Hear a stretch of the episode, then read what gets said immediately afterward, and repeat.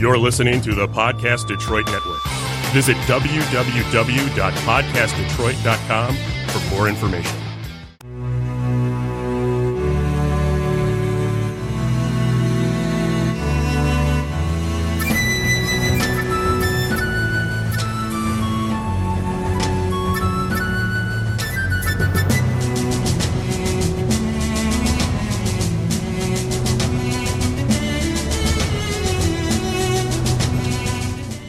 Hello friends, welcome to episode seventeen of Storyteller Conclave. This is a show all about helping you run the best tabletop role-playing game that you can. Whether you're a new storyteller or dungeon master learning the craft, or an experienced storyteller looking to take your game to the next level, I am Sarah. And I am Rob. It's another exciting, I guess, week of podcasting. So, um, oh, doubly exciting this week, though. Yeah, because oh, we're God. going into world building. Rob, what have we done? I know, but we're stepping into it with, like, ginger toes, I guess you could That's say. That's true. That's true. So, uh, we have uh, uh, ex- no really exciting news. Um, we do have a uh, temporary engineer in, because unfortunately Kate's out sick, and we're worried about you, Kate. No, but, we uh, are. If you're we listening, hope you were we doing love you, well. Kate. So uh, this week... Uh, we have Jessica we, helping we do, us out. We do have Jessica, so we're very happy to have Jessica here with us. Thanks. I'm happy to be doing your show. Thank you, All Jessica. Right. So, all right. Actually, I've worked with Jessica before. We I had a uh, friend show that I was on briefly and uh, showed up for an episode, and she was the engineer there, and you did a wonderful job. So why, it was one of the reasons why, we came, why I decided that we should come here and do this, and oh. showed it all to Sarah. So you were one of the main reasons. I feel so, special. We yes. had a happy little reunion out in the, out in the waiting area and everything. It was great. It was great. So, how do you want to? Uh, I'm not going to say it because it might get yeah. us kicked off. How do you, you want to slice? How do you want to slice this pie or cut this bacon? Yeah, whatever. Uh, so. It was a it was a sick pig, it allegedly. A, allegedly. Anyway, um, yeah, God, uh, this is okay. So, world building is is big because I know in the discussion, I mean, even just before the show, yeah. we were talking about different ways of looking at it. Yeah, I mean, we we we had probably an hour long discussion just over dinner prior to yeah. the show here, uh, just about a couple aspects of world mm-hmm. building. Yeah. And I mean, it, I, I've watched so many different videos on YouTube. There's a lot of great people who. Uh, out there talk about it and stuff mm-hmm. like that. I mean, hours upon hours upon hours. And we've got hours. Unbelievable influences. Everything from, like we were talking about digital games, like you talk about Silent mm-hmm. Hill, um, like it's the second coming of Jesus in storytelling, which is beautiful to me. I, I love the passion that you bring off of it. And specifically so that, Silent Hill two. Well, there you go. Yes. You know, whereas like I'm pulling references from all kinds of stuff. Like we talked about Portal even. Mm-hmm. And so – and it's funny. I'm sure some of the people who are listening are like, why are we talking about digital games that don't that, – that, that the story is weird and the setting is small? Again, when we're talking about world building, we want to talk about it in the aspect that a world is where stories exist. Mm-hmm. So when we're talking about building a world, we're not talking about a physical scale. We're not even talking about an immense population or an epic long history or any of that. A world is merely where your stories are told. So just keep that in mind, whether it be tragedy, whether it be comedy, whether it be anything. The world is where that setting's whole. It's the giant fishbowl or the tiny fishbowl, but it needs to be crafted enough to be able to handle those things. Yep. Uh, the I think the, probably the the biggest thing you're looking for in crafting any any sort of world, mm-hmm. and again, you know, we're using the world in, in terms of just the scope of your story. Right, so, right. you know, whatever whatever size fishbowl you're crafting here, mm-hmm. um, the main thing you're looking for is consistency. Yes. Okay. And, and consistency also includes logic. We'll get to that. Consistency can, means means logic, but but I mean, if if you're going to find one one North Star, one guiding point on the big topic, no matter where you are in world building, consistency should be it. Okay, yeah. And it doesn't matter how big your world is.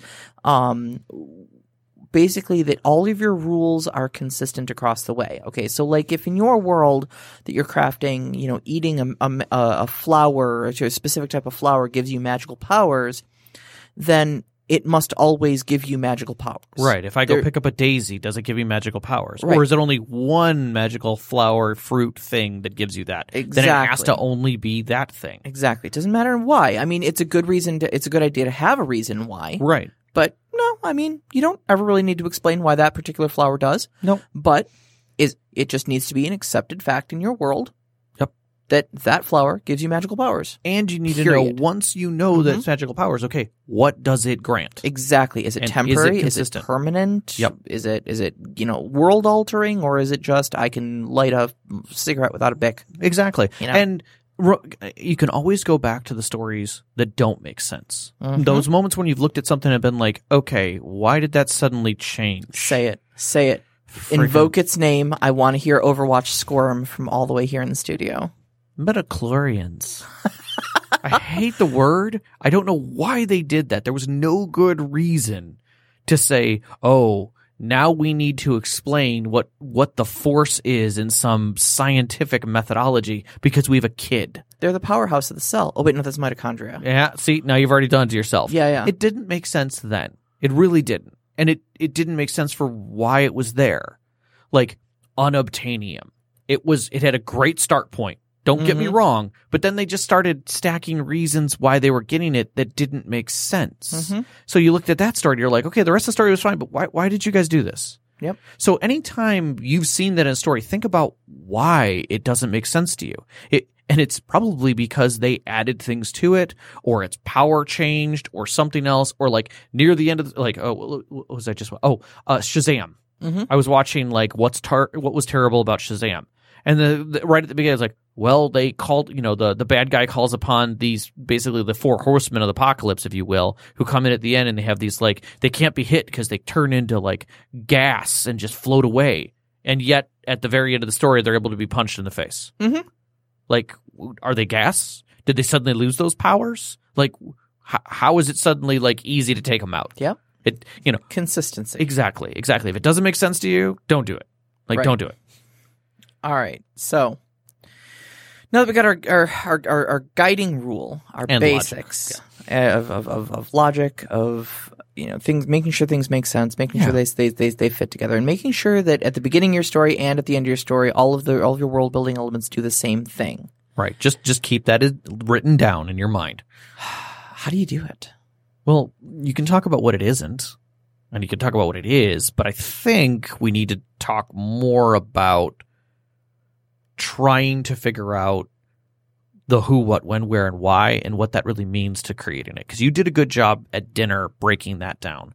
Yeah. And then I kind of layered something on top that blew your mind at the same time as made you be like, eh, I don't think so. So I want to let you run with your who, what, when, or why analogy because I, I like it. All right. I all like right. I like the way your mind was going with we'll that. Start, we'll start there. All right. So uh, a couple of notes that I jotted down. Basically that in, in world building, you've got – okay, so you've got your five questions. Yeah. Your who, what, when, where, why. Everybody right. knows these questions. They're right. they're they're very basic. Um, your why is your story. Mm-hmm. Okay, so you don't need to answer that. Your your stories will answer the why. You'll understand why you're you're in that particular part of the world and why those things are functioning in that world um, at, at a later point. And that's to be understanding, the why isn't just taking the word why out of the equation. There's going to be whys all oh, throughout this, but the overarching why. Right, right. The the big why. Why the world? Because of these players. All right. So world building, at least to me, in its, in its barest, most basic form. And keep in mind, everything we're saying tonight is bare and basic because this is such a huge topic. Okay. Yeah. But world building one oh one. You're going to start with who, what, where, and when. Mm-hmm. All right. So let's break those down a little bit. Who? Who are the people in your world? The things. Okay. The talk. So at this point, we're looking at um, essentially your sociology, mm-hmm. your anthropology. Mm-hmm. Okay. Um, your world is presumably populated. Mm-hmm. Okay. With who? Yep. Are there? Is this a is this a fantasy world? Um, if it is a fantasy world, do the people there, uh, you know, what what's their technology level? Are there are factions? We, are we talking like Cro-Magnon? Are mm-hmm. we talking, you know, tribal and barbaric? Are we talking um, multi races? You know, are, are we talking like verging on steampunk? Sure, you know. Uh, so okay, so how learned and you know, I, I suppose civilized, structured, mm-hmm. uh, technologically advanced are the people? Um, does it vary from place to place? Yep. Are are there different peoples at different you know developmental levels in, in your in your world? And to a, a a micro setting for this same thing, maybe your world is a high school, mm-hmm. and your whole story is going to occur in a high school. There are factions. You know, do you have your jocks? Do you have your geeks? Do you have your nerds? Exactly. How do they interact with each other? Are some of them rich? Are some of them poor? Is there an economy going through that school? You know, is there are, are there drugs? You know, so who are those people? So again, your your players are still the same. It's it's still that same mentality of of factions, design, sociology. So keep that together in your head. That it's it. We're not talking about, when we say world, mm-hmm. we're not necessarily talking about a giant scale planet right. necessarily. It's whatever your world is. And keeping in mind too that you know a lot of the stuff. Uh, I believe is rough sketches at first. Totally. You know, I mean, you, you got an idea for, for a people. You don't need to define their entire economic system down to the last coin. Just say like, you know, hey, the, these group of people over here styled off of, say, maybe Central European uh, uh, descent um, with, you know, these one, two, or three different, you know, mm-hmm. physical or dress characteristics. And they're at roughly this technology level and they... They like a capitalist economy. Yeah. Okay, and move on. Yeah. And move the hell on. And you may you know? just say like what the, you know, this other people is a wiped out race. There are very few of them left and they're nocturnal and they have black eyes and they're feral. And boom. Yeah. And there, there's this other people over here who were wiped out at the same time. They're an offshoot and they hang on to their religion very tightly because it's the last vestiges of their culture. There you Done. Go. Move Done. on. Done. Move on. Um so Could, because what will happen is as you sketch out the rest of your world, mm-hmm. you'll start asking that last question. Why? Just pause the why for now. Right. And you'll start filling in a lot of those blanks as you move. All right. Where? Where? This is your land. This is where your story your your story presumably will take place. This is the hill where everyone will die on. Yes. uh, so, again, if you're doing high school – what's the high school's name? Yeah. Uh, how big is it? What's the class size? What's, is it dirty? Uh, is it is it dirty? Is it upscale? Is it a private school, public school? Is it a specialized school? Is it like a trade school of some sort? Do they live there? Is it a Professor Xavier's school for, you know, gifted students exactly. or something? You know, I mean, that's technically a school environment right there. Yeah, you and you may start asking yourself a, a few why questions in there, but more along the lines of help define, like, do the students live there? Mm-hmm. Well, if they don't, then obviously you're also going to have to expand that out to maybe a community a little bit. You know, something just beyond the walls of the school, or maybe you set up a high wall in the school and the stories always take place between, you know, eight a.m. and three p.m. and that's that's when mm-hmm. your game runs, and the game ends when the three p.m. bell finishes and the students go home. Yep. You know, so again, define it well, but it has to be consistent. The story has to be that way. I mean, you could have seasons. That's a totally different thing, mm-hmm. you know, and you can say, you know, that your your school exists in a magical entity where it may snow in July because it needs to for the spring fall, the spring snow princess festival. Or it's set in Australia. Exactly. Exactly. Because believe these, me, it's it, it confuses the heck out of me when the one Australian friend I have on Facebook says it starts. Snowing. Oh my God, the temperatures have dropped so much and it's snowing, and I'm like, have you looked outside? Oh, oh, Australia.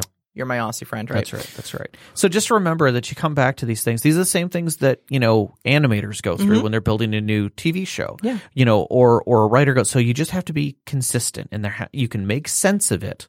Sure. Through your own methodology. But if the world is very small, you have a lot of control. The bigger the world, mm, maybe the where get starts having to have seasons, starts to have other pieces to it. So just keep that in mind as you're rolling through things. Mm-hmm. And I would say keep keep two other things in mind. First off, that you only really need to define where your story is taking place. Yes. Um, first and foremost, if you know that you are going to be telling a story on the Sword Coast of Faerûn or something like that, mm-hmm. then you don't need to draw the entire world. Right. You don't need to write that all down and get everything detailed. Just, just start with the village, right? That your story is going to start in. Define that. Define the countryside around it, and maybe define a little bit about the the country or nation or whatever, you know, municipality that it takes place in. Just so you right. understand what the laws are and who these people are beholden to on the greater scale. Okay. Right. You may have other characters that come from other places, and at that time, mm-hmm. you can worry about those definitions. But but don't be afraid to leave some mem- places on the uh, on the map blank. That's something Dungeon World uh, teaches us. Very much so. Leave blank places on the map yep. because you can fill that in. And sometimes your your your players will hand you some really great stuff. Yep. Uh, and you'll be able to incorporate some of that world building in for you, and, you know, at a minimum of work. That's right. I mean, it sounds funny because it's not intuitive to leave a blank spot on the paper, but you're not. Mm-hmm. And your players will never know it's a blank spot. That's exactly. the key.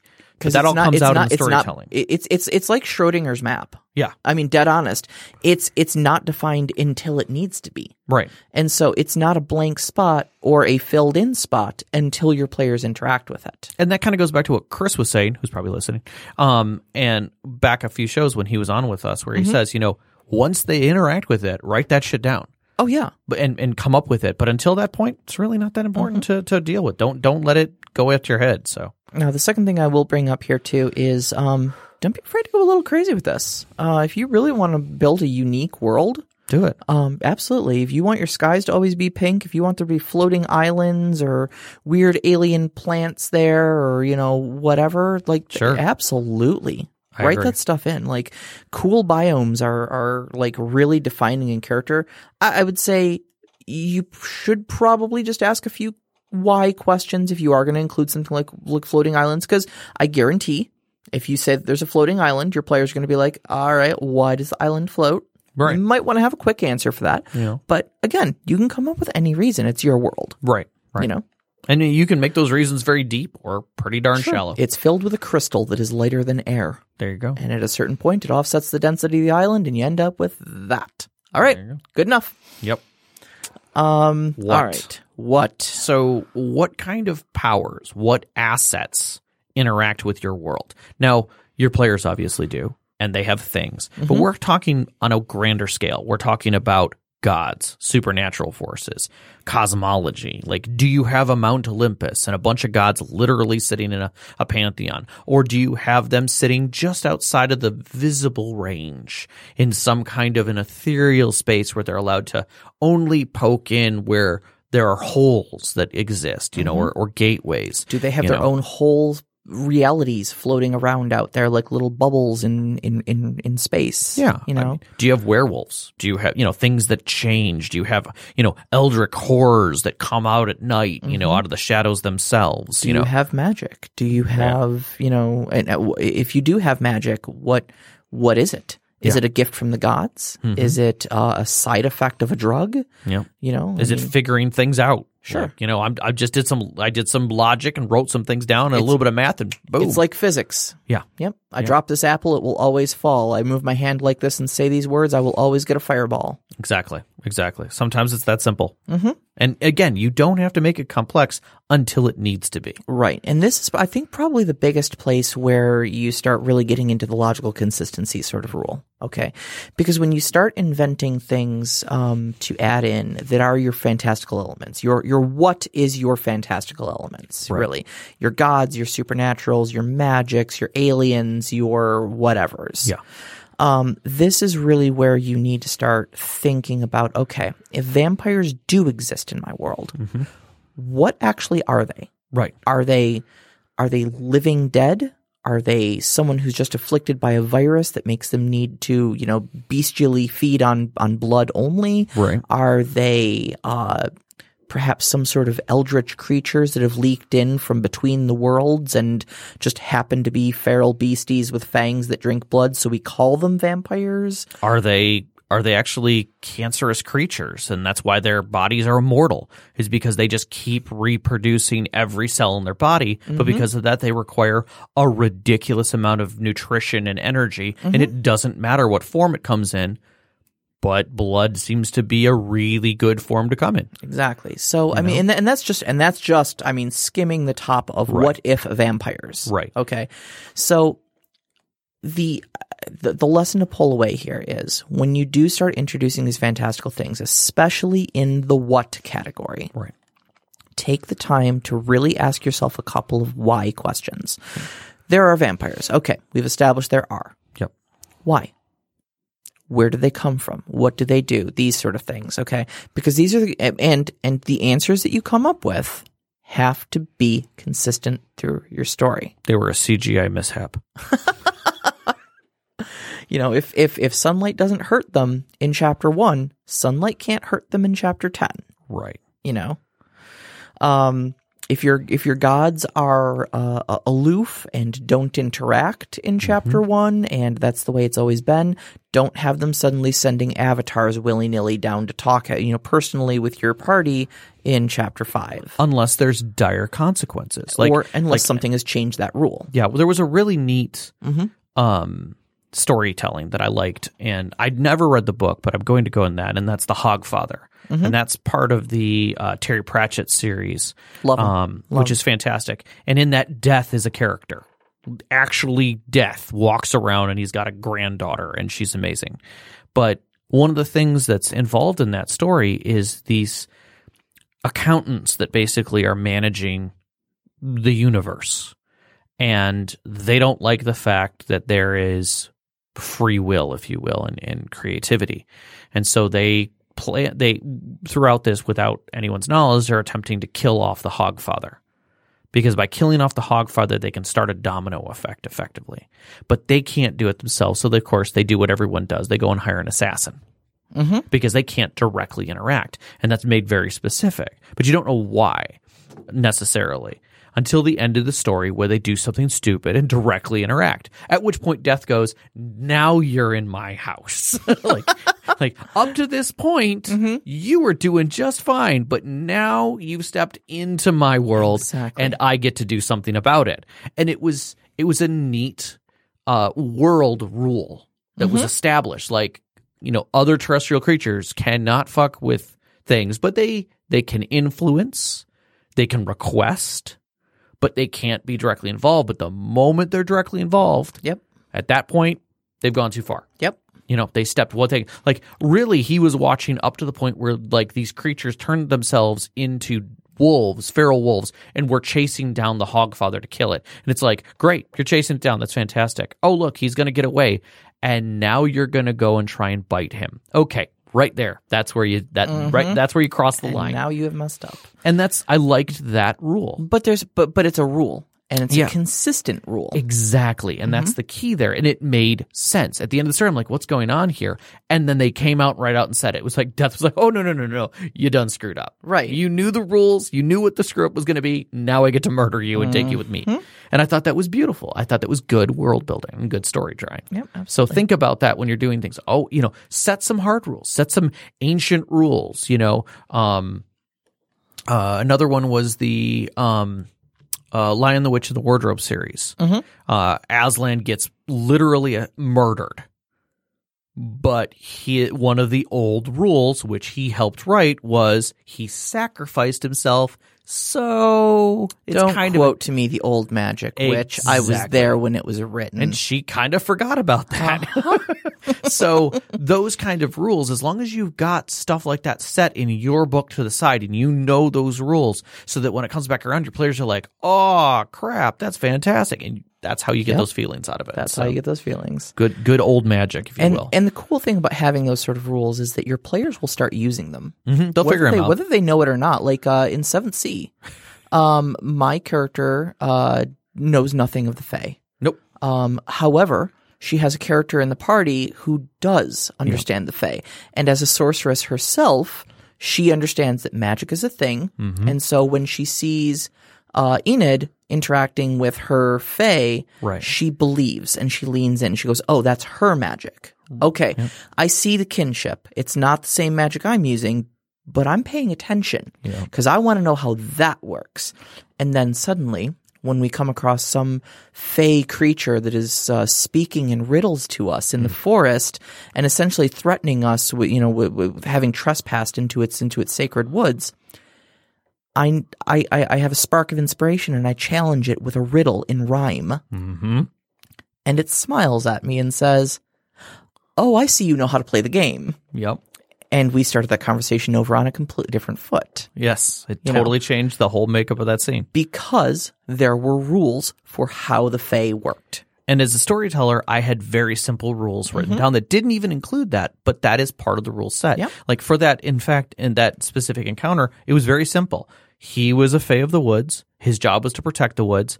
And as long as the party didn't damage the woods or take anything from it, meaning if the trees had dropped wood, that's fine. It's mm-hmm. it's on the ground, no big deal. But if you chop down a rule. tree, exactly, you chop down a tree, you take some sap from a tree, you steal, you know, berries or fruit from bushes, you were his. Mm-hmm. That was it. Simple as that. He protects the woods. So anything beyond that was just Fae rules. And Fae rules are kind of gray in some areas, but the most thing is that there's a couple types of Fae, and he happened to be one of the types of Hob that love riddles. They will always talk with riddles. And if somebody else is willing to play the game, they will play a game of riddles. They'll play it all night long. They'll play mm-hmm. it until you go crazy. So it was really – it was a neat thing that you had picked up from her and then started playing with, and it worked out to your advantage. Yep. So all because of consistent rules. There you go. Yep. Okay, so the last thing we've got is when. Yes. Now, when is a little bit tricky. I agree. I, I don't I don't like when you said when, I'm like, it, yeah, how important is this? You're making the face right yeah. now. You're making the the oh god, is this really a thing face? Yeah. But it means less about when everything is happening and more about like when are we right when is when are we in the world. Right. And that could be like, for instance, seventh Sea has a good when because mm-hmm. when, when when you look at the book, it literally tells you at what point in history this book is referring to. Yep. It doesn't mean that you have to play that year. You could play a little earlier. You could play a little later. You know what's going on historically, mm-hmm. so you can kind of push the timeline either direction. Yeah, uh, specifically uh, like uh, uh, Adventure Tales of the A I and Society. We talk Perfect about this uh, this too. game uh, pretty often, and that takes place in nineteen twenty-eight like, or or thereabouts. Yes. You know, but at least that era of of history. Uh, and they kind of give you a range on it, but yeah. you know, there's there's certain technology that you're going to expect. Mm-hmm. There's certain characterizations you're going to expect. Mm-hmm. There's certain world events that are taking place during that time. Yep. Um, so that's, I mean, it's it's a it's a good starting place. Now, if you're crafting your own world, though, you start getting into a little bit of a mire, and I think this is why Rob is giving me stinky cat face right now because I don't think it's stinky cat face so much as it's. I, I think knowing history is important. Yeah. It might be recent history mm-hmm. that's really important, specific moments. Yeah. But and I and I think that's really where it gets to because um, much like a lot of world building aspects, uh, there's there's a tendency to think, oh God, I've got to write, you know, I've got to write the entire world. I've got to draw a map for the entire world. I have to define every city and every person and every economic system in every world. And when you get to the when, when you get to history as an important part of the world, you think, oh God, I've got to make two thousand years worth of timeline and, and socioeconomic development. You don't. No similarly. You don't. You don't need it's, that. We're going to give you the exact same advice that we gave you about everything else, and that is rough sketch of minus fifty years. Yeah. Something like that, okay? Just what were the major events that led to this place being in this state at the beginning of our story? And I mean, you may need to write the what I like to call the victor's history mm-hmm. so that it's what the players know. And you may need to add in some histor- historical references because of player background. Like a player might say, you know, um, I was a warrior in a great war. And you're like, okay, well, I really don't yeah. have any great wars that happened, but, but I, I could, could have one. Yeah, there's this so other maybe, city I was kind of toying with writing in that doesn't really get along with this other city. Maybe that's the Great War. You know, yeah. maybe that went on a little little longer and a little more fervently than I than I had originally intended. Right. Or they may ask you, hey, my character wants to be a fighter in a great war, you know, or have this great victory, which mm-hmm. kind of we did with uh, the Tamriel uh, storyline that we're doing right now with yours and Elder mm-hmm. Scrolls, because not all of us are familiar with Elder Scrolls. Sure. It's as much of a crafted world for you, sure. for of yours, than it is something we know. Mm-hmm. And it was easy for you to then look to the existing world history and say, oh, this would fit in well right here. Yeah, these guys are these guys over here are always fighting, and that yeah. happens to be the very race that you are. So, exactly, exactly. Uh, what what you fought in was not a major war; it was a border skirmish. But you're in a constant state of border skirmish. Yeah. Now, one of the things you put in when, which always when I see the word or I hear it, is hard, and that is prophecy. Oh, writing prophecies into when's. Is is story. We're getting into setting. Yes. So I always say, if you want to put a prophecy in, now you're you're developing for a story. You're, you're you've moved beyond world building. Mm-hmm. You're starting to get into how does this affect my players directly. You know, I wouldn't write into the world about a sword of destiny necessarily, no. unless it was in the setting for those players. Yeah, I, I'm, I'm gonna I'm gonna give you one one minor um, exception to that rule. Sure. Okay, and that's something like Excalibur. Okay, that the entire nation knows that someday someone will come along – or no, I'm sorry, not Excalibur, the Sword and Stone. Sword and Stone. Sword and Stone. Know that someday somebody will come along and draw that sword from the stone and that man will be king. Okay.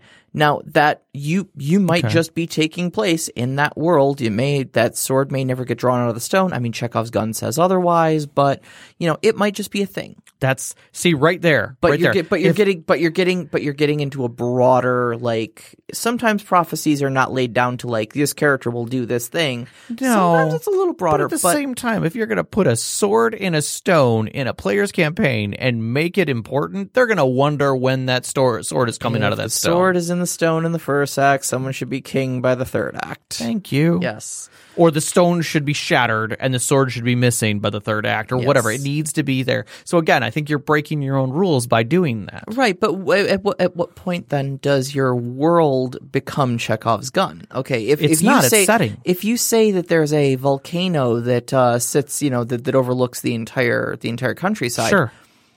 does that Does does Chekhov's gun say that that volcano has to erupt by the third act? Did you create a prophecy about what happens when the volcano erupts? Because no. you did with the sword. Shut up.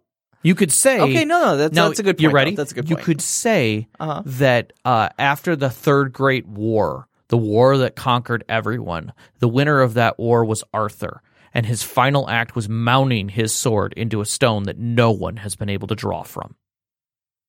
Boom. Done. Okay. I'm not creating prophecy. I'm saying this is the last time this sword will be used. Fair enough. Now, granted, that opens the door a little bit for a Chekhov's gun moment, but really what I'm doing is I'm setting what happened in the world and what ended it. Oh, what you're doing is you're you're creating history for that sword. You're Correct. Creating, you're creating a cool landmark. Mm-hmm. And you're creating a story for that landmark to give that landmark history. Exactly. Which feeds back into our win. Correct. You know? Now... Sarah put this all out, and she did a beautiful job, and I thought it was a really good way of of explaining it. Oh, I thought it was a great framing. But one of the things that kept coming back to me, and this came to another conversation with someone else, was that when does world building become setting for story? Like, when do you accidentally step down? When when have you gotten too close? Yeah, because you've said that a couple times. Yeah. Like that, that that setting, that setting. So let's yeah. let's talk about that a little. So for me, I think it. Uh, I, I think world building is. You outlined it beautifully. I think mm-hmm. you the steps that you put in are fantastic. Um, and I would definitely like. I would follow that as as kind of a, a soft guide for most of my world build. But I think when you get to the point where you're starting to talk about what your players will be interacting with. When you're getting too micro, when you're doing something that defines, um, I would say, like maybe even the uh, the framework upon which the players are in. For instance, I might say, "Hey, uh, this is a kingdom, uh, and it's ruled by this king, this family, uh, and this is the king, and there are, you know, it's a farming land, and it provides for this other." Uh, area over here, and there's a mining group here, and they mine this particular material, and that's what this kingdom is known for, is this material that makes like these special swords and armors, and they sell it to another kingdom, and they're getting invaded because somebody wants that shit, right? Boom. Mm-hmm. World built. But when I start talking about, you know, Ithreli, who is the head of the mining camp in the northern northeast reach, and the Northeast Reach is the name of the mining region, you know, that these these specific individuals work in. Now I'm getting to setting. I'm getting close. I'm defining who the players might, you know, who the players or characters might interact with. And I'm saying I'm getting into the specifics of who they are. I'm defining around a story. Mm-hmm. I'm starting to figure that out. And I think when you start to hit that point, set that stuff to the side. Get back to your world building. Yep. Make sure you've got a solid world. Yep. It's always good to write plot hooks into things. Yeah. Make a but, note of it. But that's not world building. Right. That's because, where you're starting to get into storytelling now. And this is where this is where I, I I separate those two. And this is the reason why is that a lot of us who are who've done storywriting, who've done build world building, um, build a world for a story. And that's great. That is a great way to go, especially if you're only building one story. Mm-hmm. But sometimes that gets a little long and you don't think about it. So that a little later on, when your players are, I don't know, seven years into your campaign that came out of nowhere, you've got giant vacant holes in your world mm-hmm. because you weren't prepared for it, because your world wasn't really all there, and you started doing too many things by the seat of your pants. You never went back to your world and refra- reframed things that were proper, or wrote all the world notes that were important that you started changing because they drove off the map. Yep. And I think that's one of the things that that a lot of people run into trouble. We saw it in the forums when we were talking, when people were talking, mm-hmm. that there are times like, hey, uh, one of my players is this special undead race because I gave a bunch of powers. How do I dial back those powers? And you're like, well, did you ever set that up? And the answer is no. So now you have to define why that happened. Mm-hmm. And that that gets hard because now you've got a framework that you're that you weren't prepared for, and you have to remember all the rules you pre-established, yep. all the things that you allowed. So the, your character, your players and characters that are playing in your world are going to be scientists experimenting on that world. They're going to find all the all the little edges. They're going to find the frames. They're going to push through those. And the moment that you didn't give them a frame is the moment that you, you've now caused a problem. Yep. That they're going to push right past them and be like, well, you just told me that that works this way. Yep. Well, it can't work that way now. Why? And that ruins their fun. They need you to be- they need to believe, and this this is the disbelief. They need to believe that you had that shit figured out. Yeah, you know, it's uh once again the illusion of free will. Yeah, is they they they need to think that everything you do is is, is like you said, written down, figured out, established. Yep.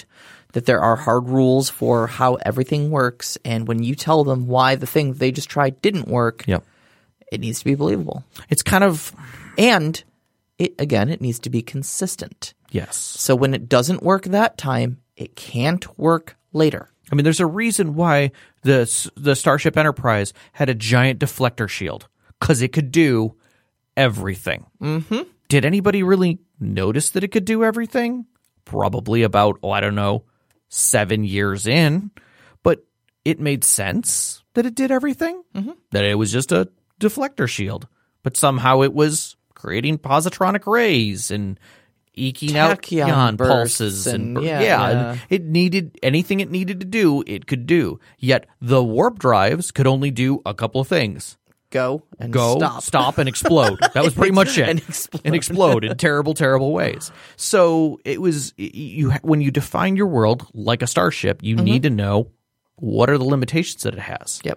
You know, uh, the pl- you know everyone would recognize if there was a whole new deck that didn't exist before, and then suddenly, if you know, hey, you used to go down to deck nine and then walk into the you know the the shuttle bay, and suddenly you're on deck seven and able to walk into the shuttle bay.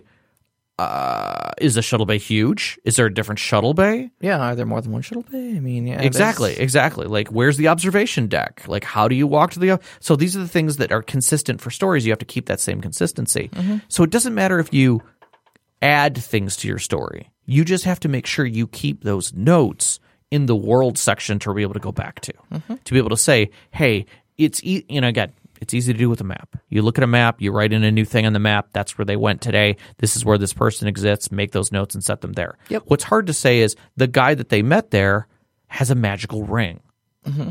and he was able to do these cool things with it. And so when your players are like, I don't know, four years in, and they're like, wait a second, didn't Tumble have that magical ring? And they go back to see him, and he's missing, and they decide to hunt him down, and you're like, this has nothing to do with the story. You're like, ah, but he has that magical ring, and it's the only one we've ever seen mm-hmm. that can do those things, so I want to do those things. We're going to go kill that guy and steal his ring, you know? You could just ask him for it. Exactly, but he's gone, and Damn now you have to bobos. redefine what that means. Yeah. So I think that's where things get troubled is when you're in a story and you move beyond the page. You, you yeah. step over the map. You have to remember all the parts, and that's a challenging thing for a storyteller to it try is. and keep track of. It is. So. All right. Uh, How do you feel about this? Well, I feel it's a good step. I think we're going to end up with some questions besides the ones we already have. Oh, definitely. I think there's um, – there, I, th- I, I, I see not, – not necessarily our near future, but I definitely see a uh, world-building part two episode. Yeah. Yeah. Probably coming up. Yeah, I know next week you've got a different prog- a different yeah. one to go to, but we'll talk about that in a minute. We'll get there, yeah. Yeah. You but, want to do some questions? Sure. We've got a couple good questions. Some of them are questions within questions. We've got some great questions on here, actually. Yep. I was I was excited I, about a couple of these, yeah. And I threw veterans in there. I know it was late, but I still threw it in there. I thought it was That's good. Fine. I thought it was a good one. So go ahead. All right, so we're going to start at the top. The Mad Elf asks, uh, magic, psionics, high-tech, superpowers. Do you work effectively uh, – sorry, how do you work effectively with the fantastical elements of game systems? Uh, what are your personal favorite systems and mechanics? Uh, what do you recommend for the new storyteller and or the new player? That's a fine question. It's a it's a it's a pretty big question. Um, Let's start at the beginning. Okay, so how do you work effectively with the fantastical elements of game systems? Uh, I mean, I think from from a system standpoint, your game has to be balanced around them. Um, so Definitely. Especially if you are creating your own world, mm-hmm. um, I know, like a lot of a lot of settings, like I mean, D and D is all pretty kind of you know packed in and stuff like that. It's got its own defined spell list and stuff like that. But if you're creating stuff from scratch, um, just keep in mind that every fantastical tool you give, every magic wand solution you give the players mm-hmm. is going to be used for exactly that. Yeah, and sometimes, I mean, realistically, there's a couple of systems that use fantastical elements perfectly fine because the game system isn't wrapped around them. It's not a combat game. Mm-hmm. So it, it's a game about, like, for instance, there's one that I'm trying to remember the name of that uh, keeps eluding me, which is more of a social game because the game isn't about these teen characters. It's basically Teen Titans. Sure. Except it's what happens after you finish off an enemy. It's oh, what okay. happens after you come back mm-hmm. and dealing with the social repercussions that, yeah, you're a teenager who has to go to school, or maybe you live in an orphanage, or maybe you're dealing with, you know, personal conflict at home. You know, yet you have super strength. What, you're just going to tear your dad apart? Mm-hmm. You know, you've got some psychological issues to manage there too. And that's what the game's really about. So yeah, you, you you are literally you feel no pain, you have super healing, and uh you know uh and you know you're clairvoyant. Yet your father's a drunk and he beats you every night, and you're a superhero. I got dark quick. Well, again, that's the story. Yeah. That that's what that system is. So I think that um and I'm going to be careful here. Superpowers, high tech, and magic are things that work well in any system as long as it's balanced. Mm-hmm. I am squarely against psionics. Squarely against psionics because only in because almost was, every single system, they have zero consequences. And they're broken, yeah. and they don't make sense, and they just uh, – I've never liked it. Even like in digital games, it doesn't make any sense. Mm-hmm. You know, I, I think that psionics has always been a a terrible MacGuffin to throw into things because it yeah. was a, it's a reason why people – and it never works that consistently. There's probably some Trinity fans out there right now saying probably. Shouting at you that you're wrong. Sure. But I think that There's probably may, some Rifts people out there shouting at yeah, me. Yeah, that, that may be the only system I've ever seen do it moderately okay, and Trinity's definitely my least favorite of the, the game systems. Yeah, so – Um, but there are ways. I mean, there's it, it all comes down to system really, I would say. Uh, so what's your, what's your what's your favorite? Yeah. Mm. I like the magic systems in seventh Sea the way they did them. Okay. Because okay. they're different. They're they're based on nation. Uh, and it comes from uh, – in the game it actually comes from the fact that those original members of those nations, uh, the bloodlines, made blood pacts mm-hmm. with, with basically demons, and that's how they got it. So they're they're very specific in their magics. Yep. And so you can't cross magics. Mm-hmm. It's it's a system-based, but they're They're different. They're not your typical things. I think second edition made some changes that I wasn't happy about with those magics, so I, I kind of stick to my first edition ones. Sure. Uh, but I, I thought they were cool. I thought it was a really cool system for it. Uh, I, I'm going to say probably my, my favorite system um, as far as like an, uh, an extra sort of power set is uh, ritual magic. Mm. Um, I've seen a couple systems do it well. Mm-hmm. Uh, I, I actually really liked for as little of this game, remarkably, as I got to play over the years, uh, Mage the Ascension, I think, had a, oh my God. Had a pre- it was a pretty elaborate system, and I think that's why I didn't get to play a lot of it, because a lot of people were scared by the system. If you if you like Mage the Ascension and, and the magic within it, Chris should run you a game. He's he was the one who who who made that seem cool. Mm-hmm. And made it work, and everybody else I've ever seen run it Yeah. It's kind of eh. But he has such a, a mind for it, and it's it is cool. It's very logical. The, uh, the the the second game system that I actually saw do remarkably well is actually the Dresden Files role-playing game. You've talked about that a few times. Uh, it's run off of the Fate system, mm-hmm. um, but they had a lot of rules specifically written for uh, for the Dresden Files universe.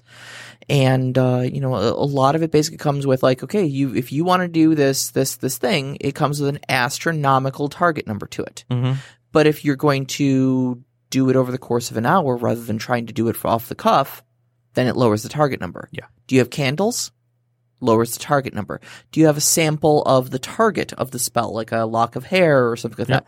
Lowers the target number. And you do everything you possibly can to, to try to build up to that, you know, lower that target number from a ten to a three. Right. You know, and then it's paltry.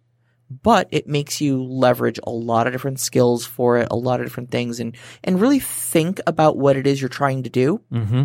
and how that spell fits into the bigger game world. Right. And and kind of about the correspondences of things and such nice. like that. You know? Nice. As, are, what color are your candles? Are they blue because you're trying to work water magic? You know, that sort of thing. Right. And so. I think I think for somebody new, like mm-hmm. if we're going to talk about this from a perspective like the last part of the question, if if I was recommending a storyteller, like for instance, maybe they were used to playing D and D and their group was like, hey, can we play superheroes?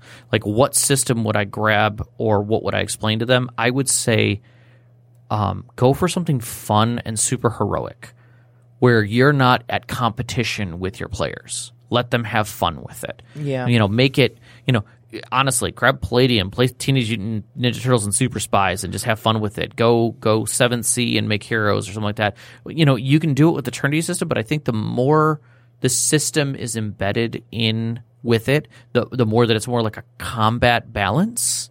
Um, I think you're gonna I think you're gonna struggle as a uh, as a storyteller to get to know all the rules that your players might know. I think for the for. For new for new players, especially, um, finding a place to point or a, a place to start with that is largely dependent upon finding that sweet spot between simple enough for a newbie to grasp mm-hmm. and not be intimidated by, and not overly complex enough, or, or I should say structured enough that when they ask, "What can I do with this?" the answer isn't, "Oh, anything." Right. Because that's just as intimidating of an answer. Right. Because y- you need a little bit of structure. You need a starting point at least. Yeah. No, I agree with um, both of those. One of the reasons I like D and D is because there is a wide variety of spell, mm-hmm. a wide variety of spell casters, yep. and a wide variety of levels of spells. But each one of those spells is discreetly defined. Yes.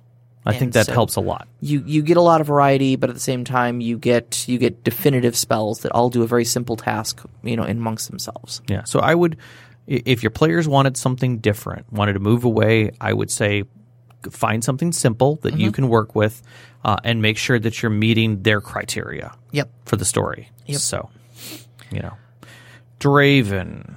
Does your prep change when players begin to reach a level where they have access to things like teleport that allows them to literally go anywhere? If so, how? It has to. I think it has to. It has to. But at the to. same time, my prep would still be the same. It's, I say that my prep because my prep would be the same. I mean, the, the process of prep would be the same, but the things I prep would be different. I might have. Oh, I agree with that. I agree with that. For me, it's the uh, it, it's that I. I prepare for my players' transport. Mm-hmm. Like in my head, it's already there. So if my players can suddenly go, like in seven C, if my players can now use uh, Fey pools and literally jump into water and end up in the Fey realm at any time, we can do that. There's a power set for that. Hey, hey. Um, if if that's a thing, if that's going to happen, then I just prepare a scene that works within that framework mm-hmm. so that I that the moment they step off into that realm, I can put them in a scene, negotiate something, and then sidestep to go, okay, where are they going with this? Like, where do I want them to go with this? Yep. And again, it's also the illusion that they're going where they want to go. Yep. Uh, I would say uh, the, the only thing I can think of in, in how your prep changes when your travel plans expand like mm-hmm. that is that now instead of having to prep the two small villages that are all within a day's travel of where they currently are, mm-hmm. I need to prep maybe the four different cities that I gave them the teleport keys to. But I also think that it's part of talking to your players. Sure. Like, hey, where do you guys want to go? That's that's the other that's absolutely the other half. So I'm glad you. So if your players up. are if your players are shotgun players where they're just gonna op- where you're like, okay, guys, welcome to the session. What are we doing today? Uh, I'm gonna say it. You're a bad D M. Yeah. You, yeah. you you should have had a conversation with them the week before, saying, okay, guys, we have a story coming up next week. Um, are you guys gonna stick around because you just you did, you know you wasted the beholder. And you've mm-hmm. left the dungeon, and you're you're back at the pub. W- uh, what do you guys want to do? I don't know. Uh, you know, do you, do you want me to give you some options next week, and then we'll go from there, mm-hmm. or do you guys want to go after this thing? So you know, you should be laying those things out as a storyteller. Yeah, yeah that's something we've we've definitely gotten the habit of. I, I hop on our channel in Discord, uh, uh, devoted to our game, and yeah. I say, all right, guys, let's. Let's hear some meta discussion. Yeah. You know, you guys have just defeated this particular enemy. You've got this within reach, this within reach. Some of you were talking about going here. Where are you going? Yeah. And it's not it's not so that I can foil their plans because I know because I've I've read some stuff online too where they're like, I don't know if that's a good thing to discuss it with the D M, you know, because I don't want them to be like ready for us and then like, you know, poo poo on our plans. Right. Well, first off, if your D M is doing that, they're a bad D M. Okay. It shouldn't really shouldn't be player versus D M. Be- You can have that style of game. You, you I will can. say, and if you are in, if you are in an antagonistic style of, of storyteller, that is a style of storytelling. It's not that either one of us like. Mm-hmm. So I'm gonna say, let's not just oh, shit okay. on those people okay, immediately. That, that, that's fair. That's fair. If if you are looking for a collaborative storytelling experience like what Rob and I favor, right? Then you. Sh- Should collaborate. You should you should collaborate, and that means between games too. Let's okay? just do this. Stop, collaborate, and listen. Your players will tell you where they want to go. Oh, goodness. That, that's the truth. Yeah, they'll tell you where they want to go. Now, on the other hand, if you've got a power in game where players are like, "Oh shit, we're at a situation," teleport. D and D, you have to set that shit up. Yeah. You have to have a distance to, that they can go to. There has to be, I mean, all that stuff has to be laid out in the back. If mm-hmm. they can literally teleport anywhere, you know, a la blue guy from uh, The Watchmen, they're somewhere else. You you you don't have you, okay. So uh, where do you teleport to? Uh, middle of New York City. Boom. Okay, you're sitting in the middle of New York City. Okay, that's yeah. it. Boom. Ten minutes, the police will be here. Why? Because a guy just pulled a fire alarm six feet from you because you're giant and blue. Mm-hmm. You know. So I would say if your if your characters are at a point where they can literally go anywhere, and you're talking about between stories, talk to them.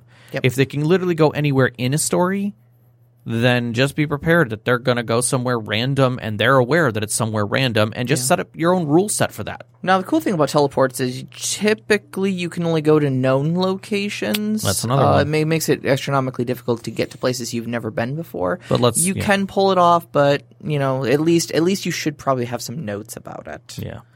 All right. You got Overwatch? Yeah. Uh, all right. So Overwatch asks um, politics, history, ecology, culture. What?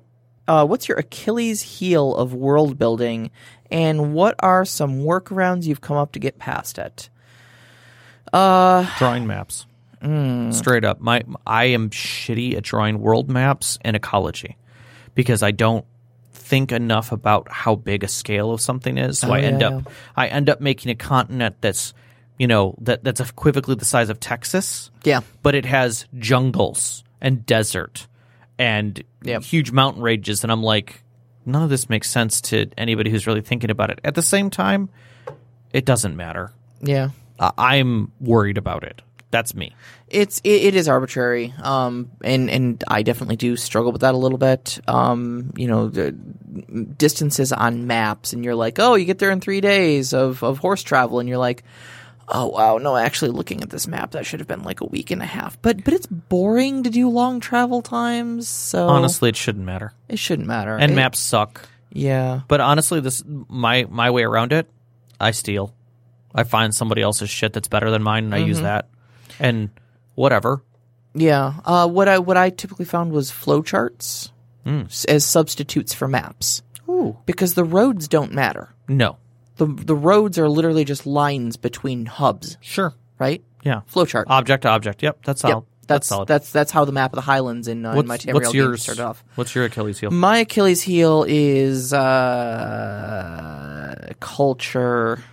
Okay. Culture, definitely. Um, I've got a homebrew world that I've been toying with literally since high school, mm-hmm. and I've written it and rewritten it and rewritten it and rewritten it, and it's always come out the most generic Tolkien, boring, welcome already to already been done in every other literal D and D game ever. Welcome to, welcome to society. It's just the shades of our own existence. Yep. Yep. And I, for some reason, I cannot innovate beyond that. I cannot make an interesting culture that isn't, we're dwarves, we smith things. I got our uh, show after this one. Hmm? Develop, developing the people of the world. Yeah, we could, we could talk about that. We can that. start hacking that apart. It would be a learning experience for me. I'll, Let's do it. Yeah. Let's do it. Yeah. All right, moving on. Techno. Okay, I love I love this question, by the way. How weird is too weird? Is there a point where alien nature or setting can be off-putting? What are some good tips to adif- identify touch tones as far as uh, ways to relate to the weird? Uh, first off, I'm going to say there is no too weird, but I do believe that there's a, there is a point where it's crossed, and that point is when your players feel uncomfortable, that they don't want to interact, or they're uh, if it is not pertinent to your story that they're uncomfortable with it, then you might have gone a little too far. Yeah, yeah, I'll say that. Um, that's that's that's a great answer. What I'll add is uh, the words suspension of disbelief. I agree. Um, so when you are sitting there, the entire and just describing all these scenes, the entire scene is taking place, the entire world is taking place in your imagination. Yes. Okay. The more stuff you hand them that they have to imagine that is not second nature to them, okay? Mm-hmm. The sky is no longer blue. Right. The grass is no longer green. Mm-hmm. Gravity no longer pulls down. Right. These sort of things right. are going to stretch their imagination. Yes. At a certain point, too weird gets when it goes beyond their ability to logically imagine it and suspend their disbelief enough to be there. Right. Um, and at that point, I think that's when people start becoming uncomfortable, when people start going, okay, this is just damn ridiculous. Yeah.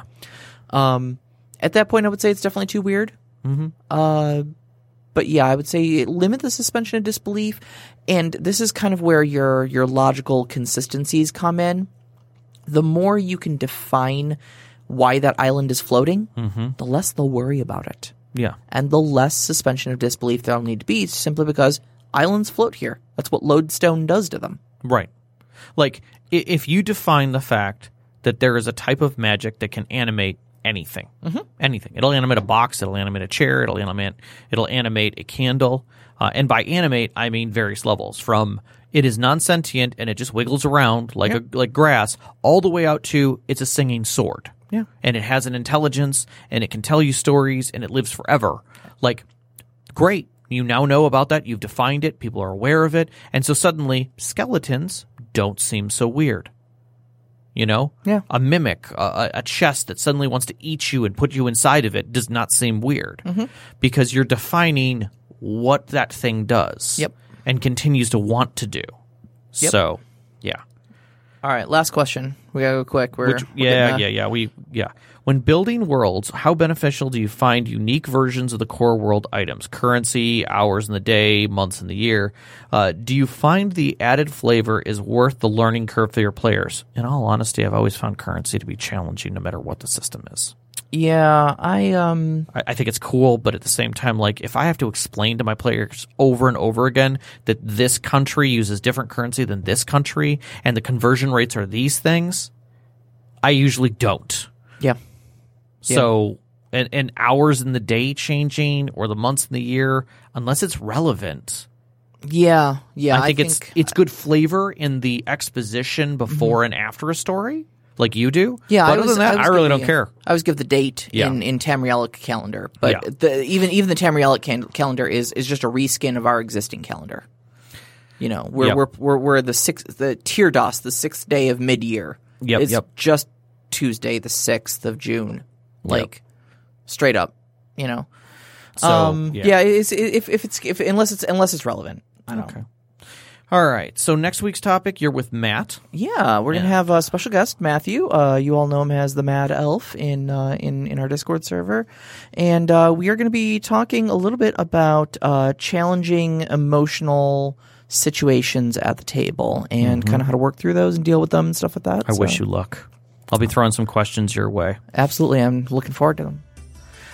All right, so uh, let's wrap up for the evening. Uh, you can find us on Twitter at st underscore conclave. We are also on Instagram, also st underscore conclave.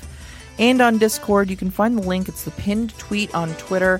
Uh, you can also find that in the show note descriptions of any of our podcasts on the major networks. We'd love to hear you on our Discord, answering, asking questions, and working through the stuff that our players do. We'd also like to thank our Patreon members, specifically Knox in a Box. Thank you so much. And the rest of our members who help support us. Our intro music is Beyond the Warriors by Gooey Frog. And our outro music is Only the Footprints uh, in the Sand by Midair Machine, both at free music archive dot org. We record here at Podcast Detroit, uh, and that's at podcast detroit dot com or at Podcast Detroit on Twitter. Our Jessica is our engineer tonight. Thank you so much. My pleasure. And our, we'd like to thank our families, Vicky, Sean, and all of our friends who keep this going and keep us learning every time we get on one of these shows. And to uh, to all of our listeners, thank, thank you. you. We love you, and good night.